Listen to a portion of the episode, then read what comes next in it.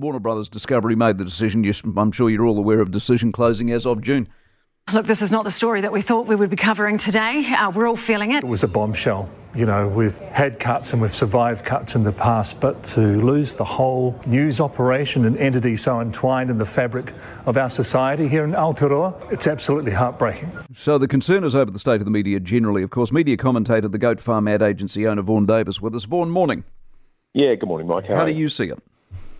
Uh, I, I see it two ways. I mean, firstly, my, my immediate reaction is just as a New Zealander, you know, we're, we're losing a big chunk of our, uh, our, our, news coverage.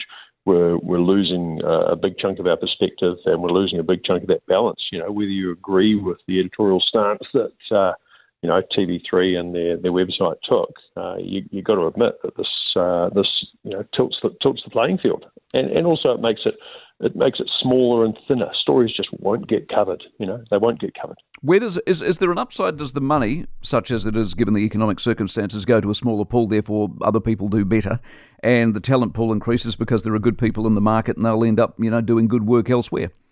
Yeah, I think there's a short-term sugar hit for the other media operators, particularly TVNZ. You know, they're going to go, well, there's less competition in the TV space in particular so they're going to have no problem uh, selling inventory, and no one is going to have any problem hiring a great journalist, as you, you know you just alluded to in the in the last segment. Uh, but I think long term, it's, it's, it's bad news for, for New Zealand and, and bad news for our industry. Right? How, well, see, I see it in two different ways. One, you've got the economic situation at the moment, and we're all suffering. It's not just the media; everyone's suffering because the economy is in real trouble.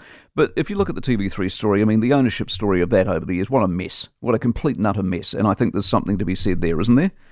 Oh, absolutely. I mean, I was, uh, you know, maybe we're just too small a country for, for two TV networks, and, and that you know that applies to a lot of things. You know, yeah. we, we try and have all the big country stuff, but actually it's just five million people on, a, on an island that's a long way from everywhere. You know, we we are the Chathams of the world, is, is how I see. See, it's know, funny because I was thinking we're Fiji. When you go to Fiji and there's only one channel, you go, oh yeah, but it's only Fiji. That's us now, isn't it?